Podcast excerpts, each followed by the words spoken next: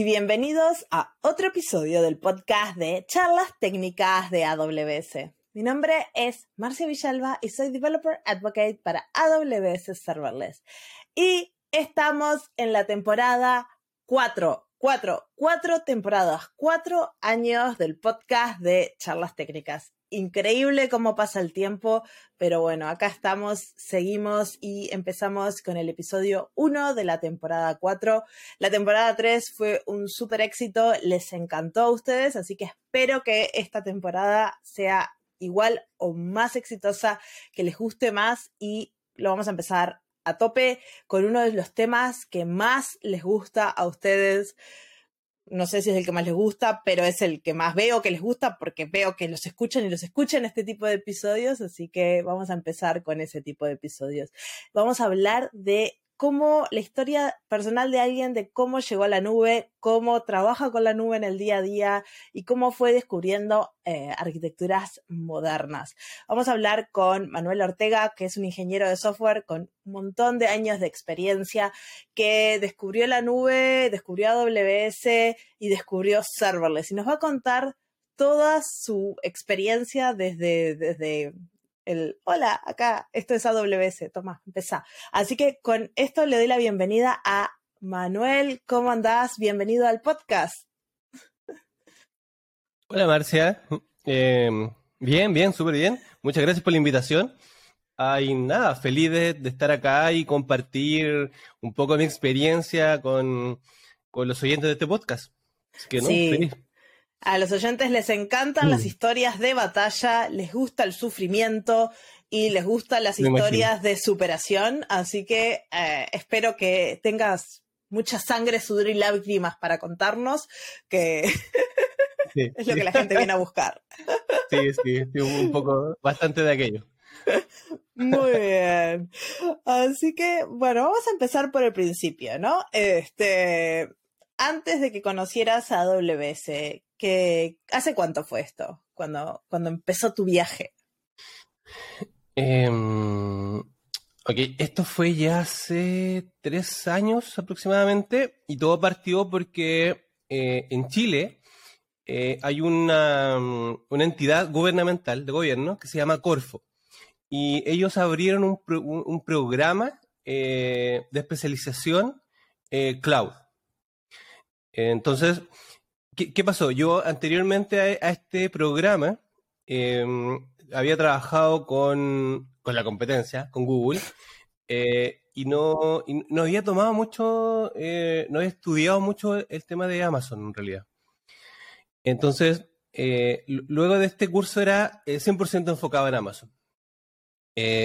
Postulé a este curso, quedé seleccionado dentro de los 10 primeros, así que wow. Estaba feliz, súper emocionado. Sí, porque eran, no sé, 1000 postulantes, algo así. Sí, entonces estaba feliz, porque lo único que quería era como meterme en este tema de cloud. Ahora, yo trabajé mucho en empresas gubernamentales, trabajé en una municipalidad grande en Chile, y ahí me daba cuenta lo que era el mantenimiento de servidores, de temas físicos más que nada, de mantener la máquina encendida, que la memoria, que el disco duro, que las actualizaciones, etcétera.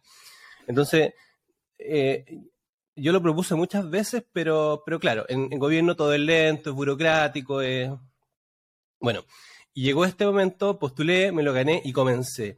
Este curso duró 6 meses aproximadamente. Wow.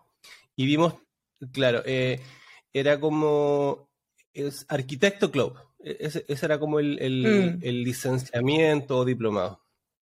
Entonces, terminaban con la certificación de associate.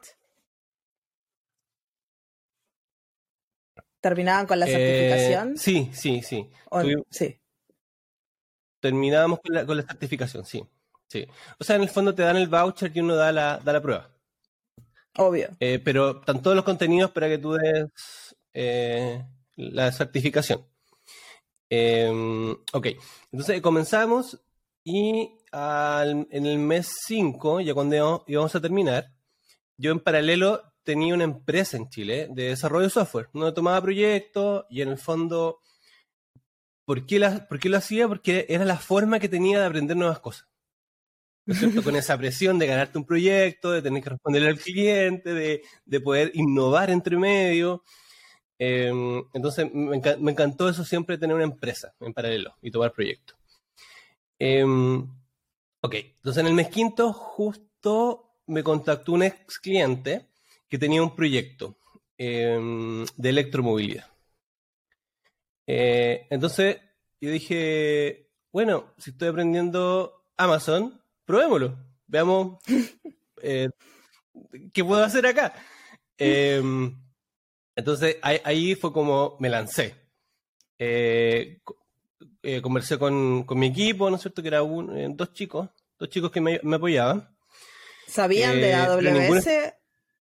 No, nada. No, de hecho, era muy junior. Eran junior, wow. No tienen mucha... Sí, pero nada, súper motivados, se entusiasmaron y nos pusimos los tres a estudiar, a ver bien. Cosas. Yo le hacía, no sé, por ejemplo, le hacía resúmenes de lo que había aprendido en este diplomado y tratábamos de verlo como era en AWS, porque es otro tema, porque la primera impresión de AWS fue entrar y ver millones de servicios, millones de opciones, entonces fue como, wow. ¿Qué hago acá? ¿Por dónde parto? ¿Dónde inicio? Claro. Así que fuimos de a poco. Primero, ¿no es cierto?, nos sentamos a pensar la arquitectura. Bueno, pero antes de empezar con la arquitectura, capaz podemos hablar un poco más de qué problema es esto de electromovilidad, ¿no? Porque yo creo que la gente que nos escucha no sabe el proyecto que te llegó vos con 5 meses de AWS, pero ya eras un desarrollador experto, habías trabajado sobre todo con backend o con de todo un poco, full stack generalmente. Bueno. O sea, yo partí mi carrera administrando servidores de correo.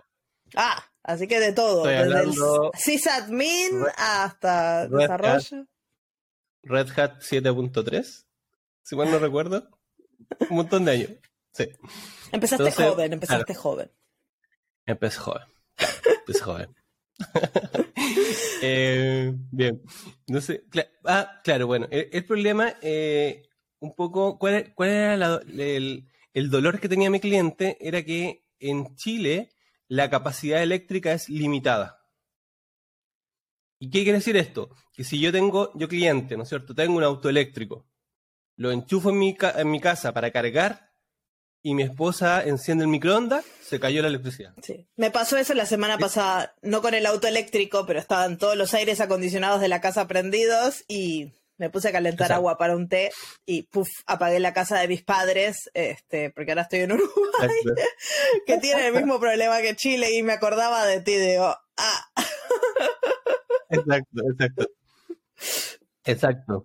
Entonces, es súper complicado en ese entonces, estoy hablando hace 2-3 años atrás, cuando partimos este proyecto, para las personas, los propietarios de auto eléctrico. Porque era casi que el tipo tenía que levantarse a las 2, 3 de la mañana a enchufar el auto eléctrico hasta las 7 porque sabía que en ese rango horario no tenía consumo. Claro. Y obviamente no iba a botar la electricidad de la casa. Entonces, ese era el problema. Bueno, y ahí fue... Y bueno, y esto es un desafío muy, muy bonito porque teníamos dos partes, como 2 etapas. Primero, el desarrollo de una placa electrónica, ¿no es cierto?, que gestionara este tema de la electricidad, en el fondo, que entregara o quitara electricidad en un horario determinado. Al auto, claro. Y por otro lado, teníamos que cómo conectábamos eso con una base de datos o con algún software, con algo que para poder gestionarlo. Claro. Y ahí, ¿cuánto la casa consumía, básicamente? Porque vos necesitabas saber, por un lado, cuánto la casa consumía para poder darle o no darle electricidad al auto. Claro, esa es la segunda etapa. La primera etapa era solamente evitar que el dueño del auto se levantara a las 3 de la mañana a encender el auto. Ok. Esa fue la primera etapa. Porque sabemos que en ese horario no hay consumo. y se puede cargar el vehículo. Entonces, claro, y ahí, bueno, nos metimos de frentón con IoT Core. Entonces, conectamos nuestra plaquita mediante este protocolo MQTT, ¿no es cierto? Que son señales a bajo nivel. Y en el fondo, esta placa, ¿no es cierto?, electrónica, este Arduino, Raspberry, ESP32, lo que sea, se conecta con IoT32 y tiene esa comunicación. IoT Core, ¿no de capaz para la gente que no tiene ni idea qué es uno de los servicios de AWS que gestiona la conexión de muchos dispositivos y usando, por ejemplo, el protocolo MQTT, que es un protocolo, como vos decías, a bajo nivel, bidireccional entre los dispositivos y la nube. Exacto. Y lo más hermoso es que es serverless. O sea, yo no lo gestiono. Lo gestiona Amazon. Entonces... Fue súper simple ese tema, y además IoT Core está súper bien, o sea, está bien, tan bien diseñado que es reactivo. O sea, que si la placa me manda un comando, el Amazon, en este caso IoT Core, reacciona y le entrega ese input a una Lambda. A una función Lambda. Y esa, o a lo que sea en realidad. A lo que sea. Kinesis, a Dynamo, lo que sea. En mi caso fue Lambda, porque tomo lo que me entrega esa placa, la proceso y hago algo. Entonces, claro. Y de ahí de vuelta, además. Claro, y para volver un poco para atrás, ¿vos alguna vez habías trabajado con arquitectura serverless o este era como... No, nunca. Abriste IoT Core y dijiste, no tengo que instalar nada, no tengo que gestionar nada. ¿Qué es esto? Estaba buscando dónde revisaba las actualizaciones del sistema operativo. A mí me pasó con Dynamo la primera vez cuando lo empecé a usar. Es como, ¿y qué versión usa esto? Es como... Sí, ¿cómo lo tengo al día? Claro. Sí. Claro. Hasta aquí mi experiencia con serverless era lo que, o sea, el texto que me habían pasado en el diplomado diciendo que era serverless. Claro. Entonces, claro. Luego de eso teníamos el primer check. O sea, ya teníamos la comunicación. El segundo problema que teníamos era cómo hacíamos un schedule de esto. Cómo le dábamos la herramienta al dueño del auto para decir, ok, yo quiero cargar mi auto entre las 3 y las 7 de la mañana, todos los días. Y ahí empezamos a decir, ok, yo todavía no conocía muchos serverless. Entonces fue como, ok, mi primera impresión fue, levantemos un sistema operativo, un contenedor, ¿no es cierto? Nos aprovechamos del cron de Linux, podemos hacer algo ahí para gestionar eso.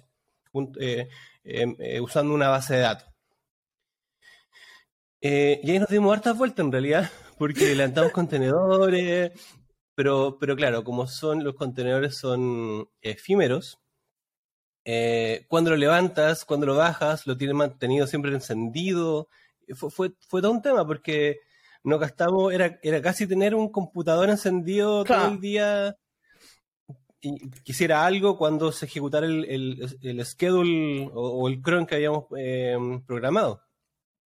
¿Y eso entonces, lo hacían con SS o lo gestionaron ustedes? ¿Cómo arrancaron con los contenedores?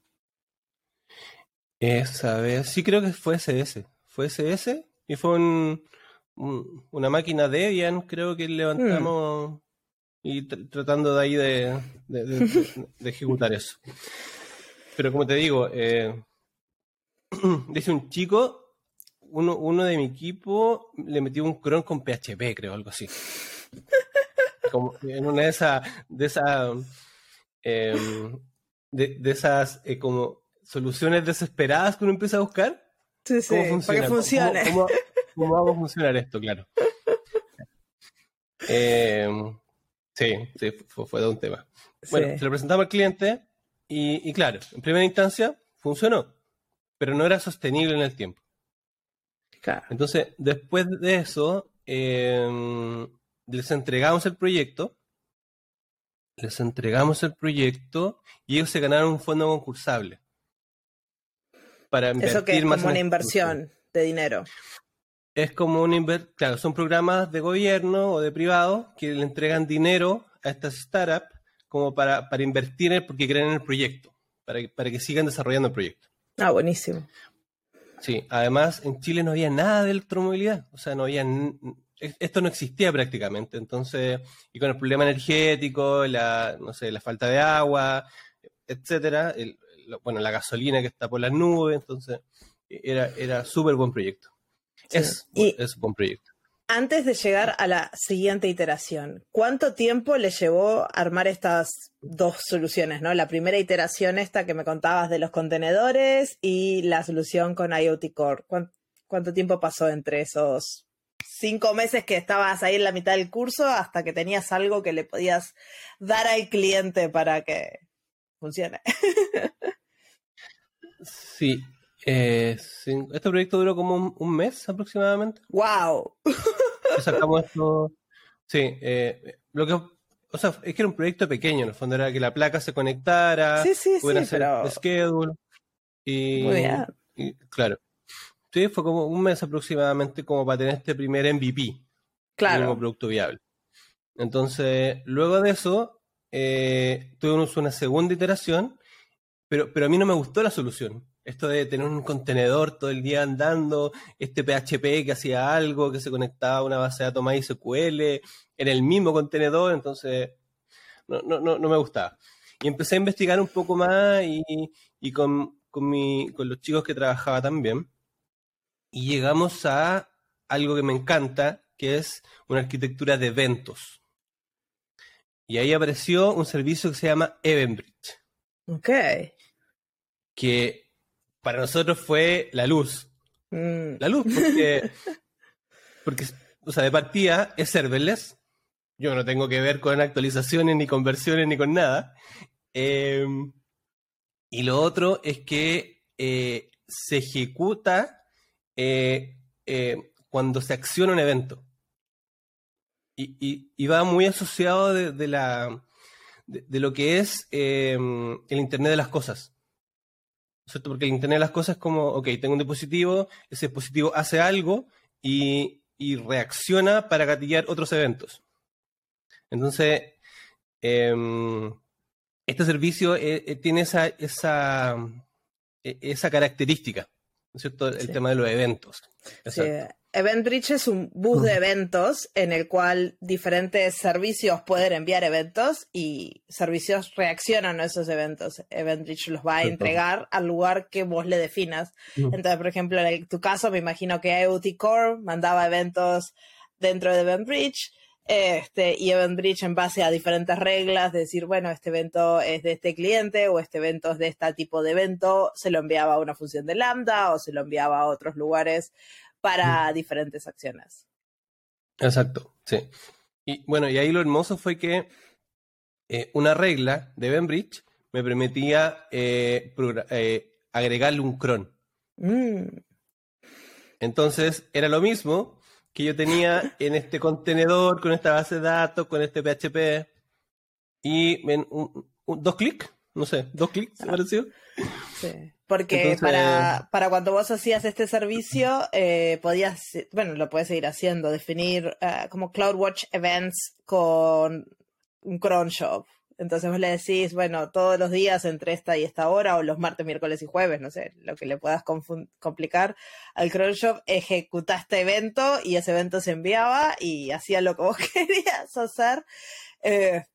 Y me gustaría poner acá un comentario, porque en Reinvent lanzamos el scheduler, así que los que necesiten cron jobs, no usen estos eventos, usen EventBridge Scheduler, que lo hace aún más fácil. Pero bueno, esa es la nota. La nota. Sí, no, súper bien. Sí, sí lo tengo dentro de mis pendientes, de hecho. Así bueno, que descubriste EventBridge y los crons. Descubrimos EventBridge y los crons. Y fue, todos eventos. Entonces ahora dijimos, todo es un evento. Y ahí, bueno... Y ahora sí logramos esa conexión que fuera fluida. Porque, por ejemplo, no sé, ahora implementamos una señal de vida, que es un heartbeat de la placa, ¿no es cierto? Para saber si está conectado o no está conectado, está offline, online, y eso me actualiza automáticamente. Esta plaquita le dice a IoT Core, IoT Core genera un evento, el evento dice, ok, está viva, y lo guarda en mi tabla de Dynamo. Y eso obviamente para el front o para las aplicaciones móviles se actualiza en real time. Claro. Porque, exacto, porque eso fue otra iteración que tuvimos bien grande. Porque dijimos, ok, llegamos a un minuto que nos llenamos de lambda. Habré tenido 40 lambdas. Wow, ¿para qué? Lo que pasa es que se catían muchas cosas. Bueno, esa fue como la primera etapa del proyecto. Fue como entregar esa solución. Pero había de un lado que no se ve, o que no hemos conversado, que es la gestión, la administración de esos recursos. Cómo crear un nuevo dispositivo, un nuevo vehículo, al dueño tanto, a la residencia tanto, al inmobiliario tanto, etcétera. Todo eso también es serverless. Para allá iba, porque antes era como, ok, metámoslo en la base de datos, en MySQL, levantamos una API, todo dentro del mismo contenedor. Pero después cuando conocimos EventBridge, dijimos, no, deben haber otros servicios que sean serverless y que nos ayuden con esta gestión. Y ahí dijimos, ok, lo primero es hacer un pipeline, un CICD, ¿no es cierto? ¿Cómo optimizamos estas entregas a producción?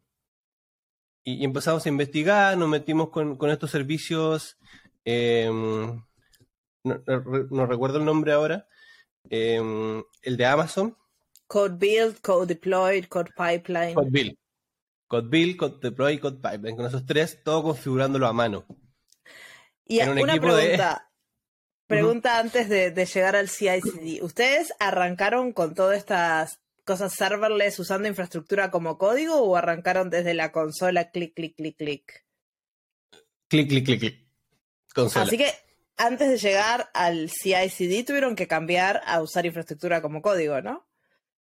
No. Todavía no. Porque piensa que estábamos entrando en este mundo. Por eso pregunto, porque esto fue muy rápido. Pasaron en un mes de tener un MVP y ahora están en la siguiente iteración. No, muchas cosas para aprender. De hecho, el otro dato sabroso fue que, ok, yo dije, yo no quiero más entrar a la consola, programar en la terminal, horrible, mal. Entonces, ok, implementemos este tema de CodePipeline con CodeBuild. Y llegamos a tener un repositorio con una lambda. Una lambda tenía un repositorio. Entonces, imagínate. 50 repositorios. 40 repositorios. Entonces, no era escalable, no. O sea, y fue un poco la forma que encontramos para enviar rápido a producción. O sea, hacer un git, un pull request, mergear, y eso se gatillara y se enviara a la lambda. Pero era súper poco escalable y era agotador en el fondo. Claro. Y ahí apareció otra herramienta que también fue la luz, que es Amplify. Sí, fue Amplify. Así que, ¿cómo usaban Amplify? Porque Amplify tiene 1,000,000,000 de partes diferentes. ¿Cuál fue el uso que le dieron a Amplify? Sí. Bueno, ahí primero migré la API de API Gateway a GraphQL. Usando AppSync. Porque toda esta parte que no te contaba es como la parte de la gestión del administrador, la del dueño del auto, la de la aplicación móvil, que tiene que gestionar sus schedules cuando quiere prender su auto. Entonces, todo eso, al final, botamos este CodePipeline y todas estas 50 repositorios y hicimos un proyecto en Amplify, que era para la API, todo lo que era GraphQL. Y obviamente ahí también lo conecté con un administrador web que desarrollamos en React y una aplicación móvil que está en React Native. Buenísimo. Y todo lo hacían con Amplify y las APIs de Amplify. Exacto. Y el CICD entonces, que provee Amplify también. Exacto. Amplify Push y me olvidé. Claro. Pero esto es interesante, ¿no? Porque ahora, ¿cuántos meses hace que empezaron este proyecto? Porque esto es muy rápido. Sí. Bueno, lo que pasa es que después, yo me mudé, me fui de Chile, me mudé a Estados Unidos y seguí con este proyecto, pero en el fondo ellos me absorbieron, me contrataron por algunas horas, ya no como empresa. Entonces seguí solo desarrollando esto. Y en eso, cuando estuve solo trabajando, empecé a implementar Amplify, empecé a implementar todas estas cositas que me ayudaban en el fondo a optimizar mi tiempo. Obvio, porque 50 repositorios para tener una función de Lambda es como un poco... No. Caótico. Caótico. Sí. Y bueno, y entre medio también empecé a conocer el CLI de Amazon. Sí, la línea de comando. La línea de comando, claro, y maravilloso, o sea, tú puedes hacer todo por ahí. Todavía no la habías descubierto. No, con Amplify me empecé a meter un poco con el CLI. Claro, cuando descubrí Amplify, antes no.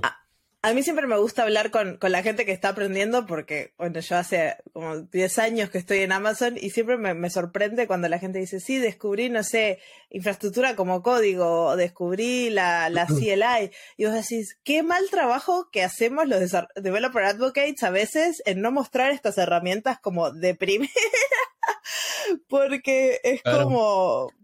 me pega un poco por no mostrar esas herramientas más, porque es prueba nuestro que no educamos bien. ¿Cómo puede ser que hayas descubierto el CLI tan tarde, que toda nuestra documentación sea tan obsesionada con la consola? Sí, bueno, no sé, es que en mi caso fue todo muy rápido. Claro. Y además era como... o sea, ni siquiera me puse a pensar en un CLI, entonces fue como, ok, trabajo directamente con Amazon, genero las consultas ahí, la Lambda, configuro CodePipeline ahí, entonces como, sí fue. Así que bastantes challenges tuviste en tu aventura. Sí, pero muy entretenido porque... porque uno salta de una arquitectura a otra, te olvidas de tener los servidores. Antes me acuerdo, no sé, ok, vamos a desarrollar una aplicación, ok, configuré una máquina completa, una máquina virtual, con el sistema operativo, y ahora no, es como, enfócate en lo que quieres controlar, qué quieres hacer, y dale, no sé, y avanza. Sí, entonces, yo soy como tú. A mí me gusta desarrollar, a mí no me gusta gestionar infraestructura, a mí resolver problemas, enfocarme en el problema y llegar rápido a la solución con la menor cantidad de dolores de cabeza posible. Una pregunta, sí. En tu descubrimiento en las arquitecturas orientadas a eventos, ¿no? ¿Habías trabajado alguna vez con este tipo de arquitecturas o era tu primera vez que tenías este tipo de desarrollo? No, había estudiado un poco... Pero en realidad nunca había trabajado así en un proyecto real. Era la primera vez. Claro. ¿Y qué, encontraste algún desafío empezando con este tipo de arquitecturas? Porque suelen ser bastante diferentes de lo que si venís de un mundo de desarrollo tradicional, es como todo muy síncrono, ¿no? Todas las cosas pasan y tienen un orden y las cosas... pero después cuando te mueves a un mundo orientado a eventos, los eventos ocurren, son asíncronos, todo está desacoplado. ¿Tuviste algún desafío ahí que decías, ¡pah! Sí, en realidad mentalmente, bueno, yo venía del mundo de C-Sharp. Ahí fue el C-Sharp y todo ese mundo. Después pasé como el mundo de JavaScript. Y full front, full node, donde todo te cambia un poco la estructura mental, ¿no es cierto? Y ahí empieza a hablar de temas asíncronos, de promesas. Entonces, llegar a esta arquitectura de eventos fue como que me hizo mucho sentido. Yo dije, pero en la vida es mi día a día en el fondo. Es como funcionan las aplicaciones. A mí me pasó exactamente lo mismo, así que me gusta Saber que no soy la única, porque yo era mundo Java, todo síncrono, y después frontend, todo asíncrono, eventos, y después, oh, esto tiene mucho sentido. Finalmente, eventos en el backend. Sí, no, bien. Y además el mundo, o sea, la idiosincrasia del Internet de las cosas es eso, es eventos. Claro. Las cosas reaccionan. No sé, por ejemplo, este refrigerador Samsung, o no me acuerdo qué marca, que detecta si no te queda verdura y te manda un correo o hace un check con un store que tú le dijiste para que te traiga verdura. Es un evento, o sea, ok, no, tengo pocos volúmenes en mis cestos de fruta, hazme pedido, no sé. Entonces, te resultó muy natural. Muy natural, exacto, muy natural. Ah, qué bueno, porque a mucha gente le cuesta y yo entiendo que a veces es difícil, sobre todo si perdés los eventos o no sabes cómo trabajar con ellos, se vuelve complicado hasta que tu cerebro hace clic y ahora después ya no podés volver al mundo síncrono, ¿no? Eso de esperar por alguien es como, ¿por qué? ¿Por qué? Sí, ¿por qué tengo que esperar? Justamente. Exacto. Y entonces ahora en tu arquitectura hiciste tu conectividad con IoT Core, tenés tu aplicación conectándose a través de EventBridge y generando estos schedules y avisando cuando el auto se puede enchufar o no, o lo que sea. Y después tenés esta aplicación de administrador. Así que tenés como una super solución. ¿Y todo serverless usás o tenés algo ahí que tenés que gestionar? Todo serverless. Wow. De hecho, ni siquiera me compliqué con la autenticación. Se la pasé a Cognito. Ah, muy bien. Así que todo eso es autogestionado por Amazon. Claro. Y todo esto lo fuiste aprendiendo a medida que ibas teniendo un problema, ibas buscando a ver cómo se podía solucionar. Sí.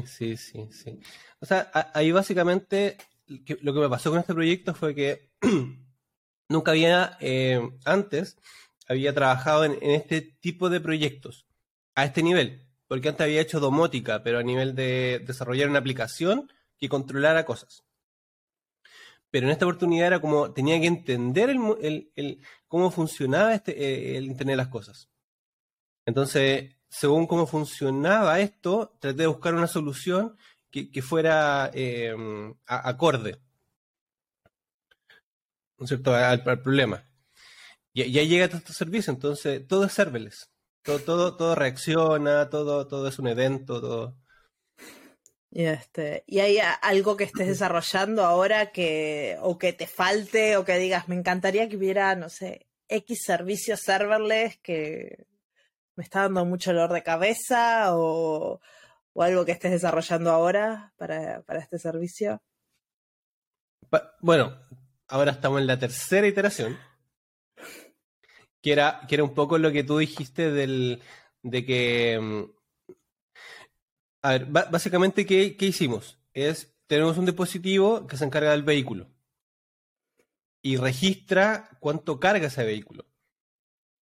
Y por otro lado tenemos otro dispositivo que está midiendo tu consumo eléctrico en tu casa, inmobiliaria, edificio, lo que sea. Entonces, ¿qué está pasando? La electricidad es como tener un balde de agua. Entre más consumo tengas, el agua empieza a subir. Entonces se sube el agua y se desborda, se va a caer. En la electricidad es lo mismo. Entonces, un dispositivo estamos para medir ese cable. Y lo que estamos desarrollando ahora, el otro challenger, es que esto reaccione. Que sea automático. En el fondo, si tengo capacidad para cargar el auto, ok, cárgalo. Si no, desconéctalo. Ok, así que no es ahora el dueño que va a tener que venir y decir de 2 de la mañana a 7, es tipo, vos llegas a tu casa, enchufás el auto y el auto se cargará. Exacto. No. Ahora es mucho más inteligente, estamos haciendo un algoritmo de carga que está súper potente. ¿Y eso en la nube o en el dispositivo? ¿Cómo van a gestionar ese algoritmo? No, en la nube, todo en la nube. Todo en la nube. Entonces, ese es el próximo desafío. Ah, ¿y algún servicio loco que estés probando ahí, serverless?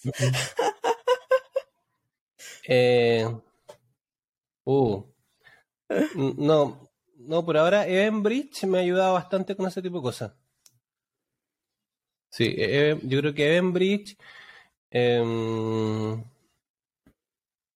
bueno, no EventBridge. Por ahora solo EventBridge. Sí, sí. Y Kinesis a lo mejor como para procesar data o cosas así, pero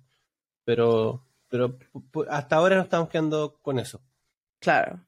Así que la siguiente parte, básicamente el auto se enchufa y va a haber un algoritmo en la nube que va a estar diciéndole que van a llegar como mensajes de los diferentes dispositivos que tiene su usuario diciéndole ahora hay tanta energía, ahora hay tanto consumo, y en algún momento ese algoritmo va a decirle al cargador carga. Exacto, sí. Yeah.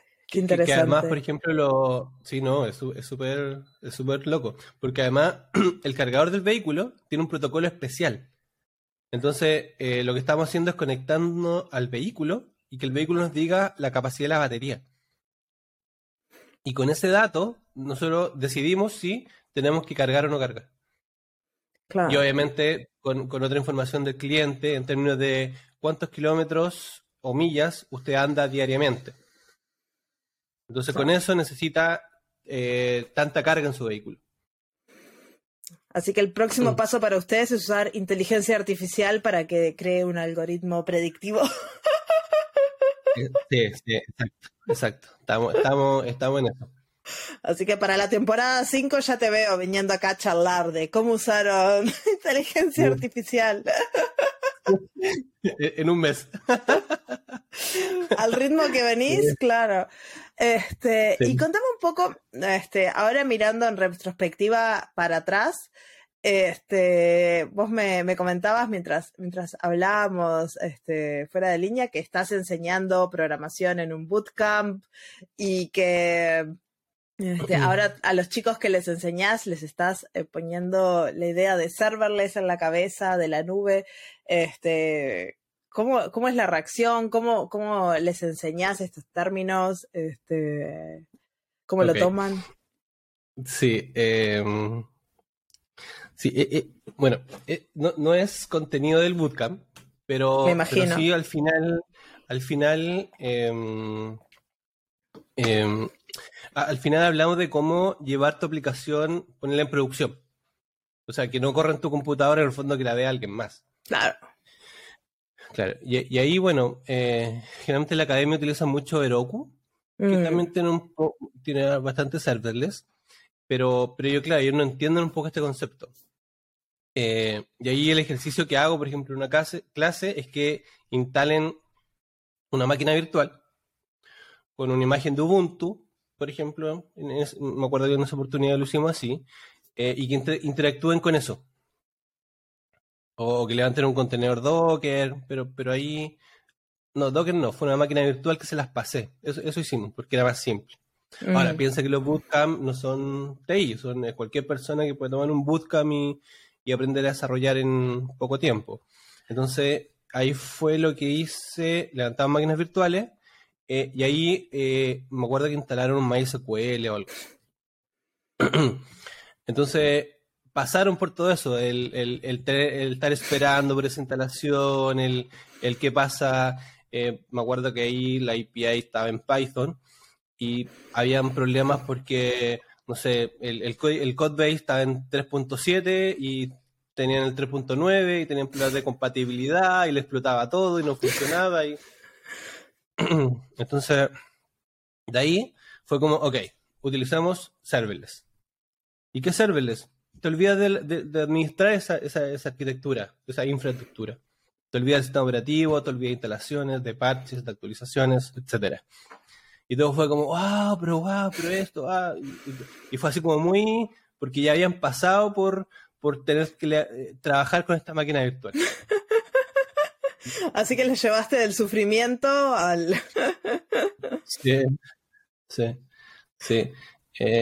Y además justo en paralelo también estaba con mi curso, con mi diplomado. Entonces esas cosas se las trataba de transmitir. Claro. Y no, sí, sí. Los chicos felices, o sea. De hecho, después me acuerdo que llegó uno que llegó, buscó una base de datos MySQL, pero serverless. Ah.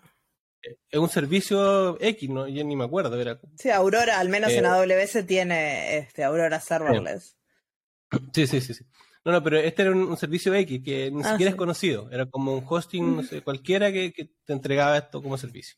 Y fue así como, wow, serverless, no sé qué. No, pero yo creo que para los chicos que están aprendiendo en un bootcamp, tener herramientas así es fundamental, porque mucha gente que hace un bootcamp es porque quiere salir a trabajar. Y tener herramientas que sean de la vida real es súper importante, porque vos decís, podés hacer, no sé, tus aplicaciones, tus desarrollos, poner tu portafolio en la nube, mostrárselo cuando vas a buscar trabajo, y la gente dice, mirá qué lindo, está todo ahí, listo, les sale nada, porque esa es una cosa que no hablamos de tu aplicación. No sé si nos podés compartir cómo, porque vos al principio hablabas un poco de la sostenibilidad, ¿no? De estas máquinas Docker que estaba prendida todo el tiempo. Ahora tenés toda una arquitectura serverless que básicamente pagás por exactamente lo que usás. ¿Cómo lo ve el cliente el costo de este tipo de aplicaciones? ¿Están contentos? Sí, buena pregunta, porque... Con el Docker nos salió una factura muy alta. Muy alta. Ahora, claro, también por falta de experiencia nuestra, levantamos una tremenda máquina nomás. O sea, era como... Entonces el cliente decía, pero ¿cómo? Tengo un dispositivo y tengo este costo. ¿Qué pasa si tengo 50.000 dispositivos? No, esto no es... Esta solución no es escalable, no es viable. Y ahí en la segunda iteración fue nada, o sea, el coste es pequeñísimo. Ahora estamos pagando, a ver, tenemos 20 dispositivos conectados, 20 o 30 dispositivos conectados, transmitiendo, ¿no es cierto?, todo el día, y pagamos, ¿cuántos son? $20, $18. Y lo más probable es que lo que estén pagando es el tiempo de build de las máquinas de Amplify, porque todo lo demás entra dentro de la capa gratis seguramente. No, aquí ya nos comimos la capa gratis. Pero tienen 1,000,000 de invocaciones Lambda, no sé cuántos eventos, sí, obvio, pero es muy poquito lo que deben estar pagando de eventos en sí. La mayor parte capaz se les va al build time, que eso sí sale caro. En Amplify... por ejemplo, el build time. Cada vez que hacen un build de la aplicación web o cosas por el estilo, hacen un push. Ahí. Sí. Pero en infraestructura sí, a veces serverless es muy, muy económico. Sí, y además tenemos algunos dominios en Route 53. Claro, ahí también. Claro, el dominio más el certificado CL. Exacto, todo eso. Por eso esas cosas que... Sí. Salen dinero, pero la capa gratis de serverless es bastante generosa, tipo lo que puedes hacer con Cognito, con EventBridge, con Step Functions, con Lambda, API Gateway, o sea, tienen para divertirse. Sí, súper. Sí. Así que en 3 años pasaste de no tener mucha idea de AWS ahora a estar re contento en tu arquitectura orientada a eventos, en un mundo serverless, y seguís con AWS, ¿no? Ese es full AWS. Sí, sí, de hecho ahora justo estoy pasando a producción. La otra patita de esta aplicación que va a todo el tema de pagos. Que básicamente en los edificios hay estacionamientos para cargar el vehículo eléctrico que no es permanente. Entonces el tipo viene, escanea un QR, paga la cantidad de horas que quiere cargar y el auto se carga. Entonces, de nuevo, toda esa lógica, todas esas aplicaciones están en Amazon con servicios serverless. Sí. Y una pregunta, ahora que me hablas de nueva patita en la aplicación. ¿Cómo? Porque las arquitecturas orientadas a eventos, al menos a mí me gustan, una de sus características que más me gustan es la capacidad de extensibilidad. ¿Es algo que has notado que te gusta a vos también y que están teniendo, tomando ventaja de esta capacidad o todavía no les ha impactado mucho?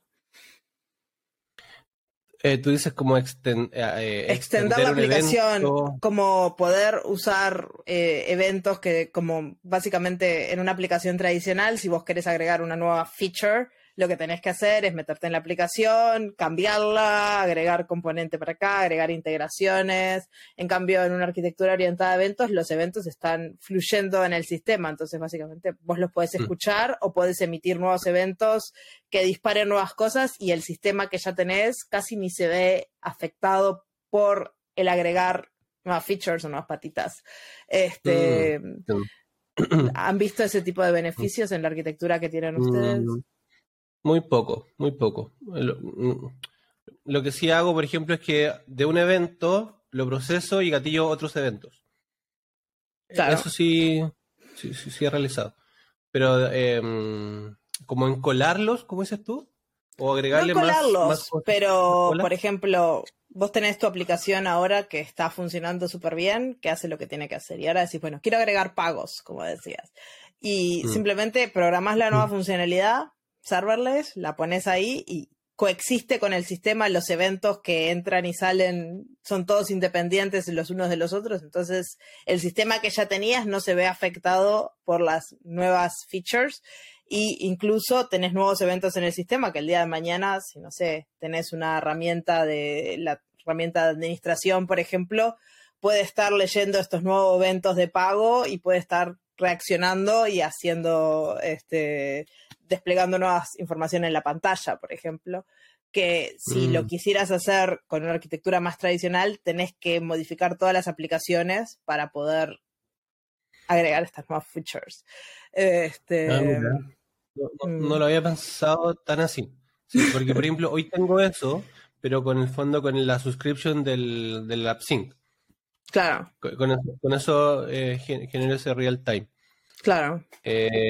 Sí, y lo otro que agregué hace poco, que ordené todo este tema y también fue otro descubrimiento, fueron los layers. Las layers de funciones de Lambda, sí. Oh, hermoso, porque ahora, y sobre todo hermoso porque lo implementé con Amplify. Entonces hoy tengo un solo proyecto con una layer que es toda la lógica de negocio y la Lambda solamente consumen esa layer. Entonces, cuando mando deploy, todo se actualiza automáticamente. Porque antiguamente era muy manual. O sea, yo tomaba el layer, la subía el zip, actualizaba la versión, aumentaba la versión y tenía que ir lambda por lambda, cambiándole la versión del layer. ¿Y ahora cómo lo haces? Y ahora no. Ahora todo lo hace Amplify. Como tengo todo en un proyecto, todo se enlaza. Por eso te digo, todo se enlaza automáticamente. Claro, buenísimo. Y además tengo ambientes. Tengo el ambiente producción, ambiente dev, ambiente QA. Gracias a Amplify. Y todo eso lo gestionás también con Amplify, con diferentes, por ejemplo, branches o cosas por el estilo. Exacto. Así que tenés como un proyecto, no sé, en GitHub, con un branch que sea, no sé, staging, un branch dev, y a medida que vas pasando la pull request de branch en branch, se van disparando diferentes procesos de build en Amplify que van generándote ambientes para probar y para hacer lo que necesitas hacer. Eso está buenísimo. Sí. Ahí el único problema que tuve con el tema de los ambientes es que las layers no soporta ambientes. ¿Y no puedes desplegar diferentes versiones? Esa es la solución. Pero ¿cuál fue el problema de eso? Es que cada lambda tiene que saber en qué ambiente está para informárselo a la layer. Claro. Ese fue el único inconveniente de esa solución. Pero nada, o sea, funciona súper bien. Claro, también tenés, en funciones de lambda tenés versiones. Entonces puedes a diferentes funciones darle diferentes versiones de la layer y tener diferentes versiones de la función de lambda en diferentes ambientes desplegados. Y ahí es como explota un poco el cerebro. Sí, es un poco lo que hace Amplify, pero el tema a lo que me refiero son a las variables de ambiente. Como la layer sabe si estoy en ambiente dev para utilizar la conexión de base de datos de dev o la de producción. Claro. Pero lo tenés ahí bien hackeado. Sí, no, es que además Amplify, él te crea, cuando generas en Amplify un ambiente, te genera solo una variable entorno que es de ambiente. Entonces, simplemente lo que hizo fue hacer un wrapper que toma esto y se lo informa a la layer. Claro, y la layer, en base a eso. La layer se entera. Sí. Exacto. Sí, las variables de entorno son fundamentales porque si no tenés que escribir el mismo código con if else, ambiente if else. No. Sí. No. Así que buenísimo. Y una pregunta más.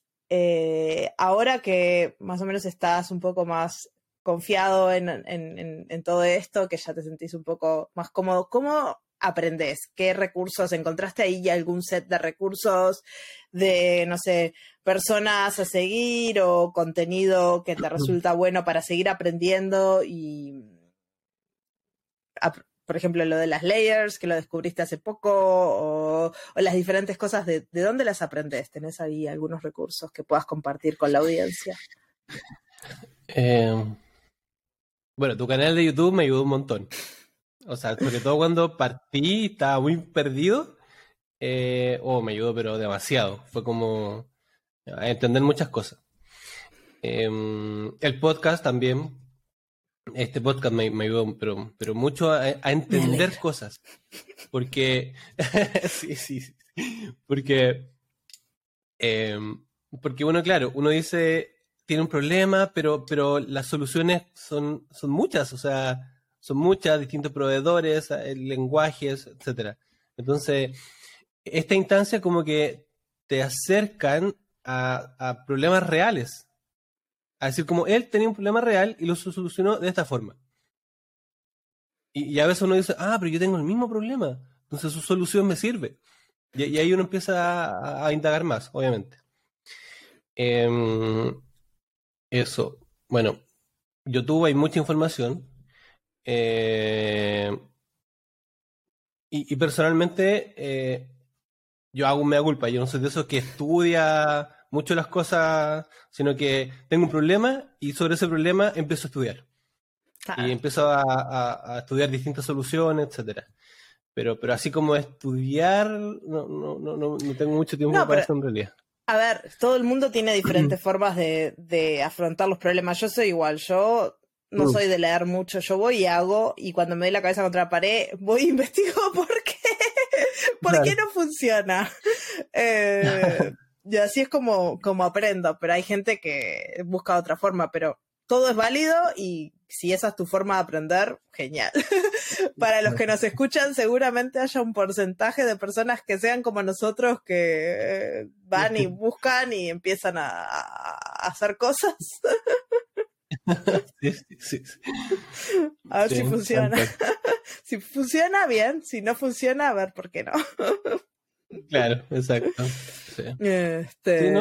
Y un poco lo que le digo, no sé, ahora tengo un team, soy líder técnico en otro proyecto, y siempre le digo a los chicos, manténganlo simple. Tratemos de no complejizar las cosas, sino que sea simple. Porque es más abordable, más escalable, más entendible por todos. Y un poco las soluciones que trato de entregar también es eso, es una solución simple, que sea escalable.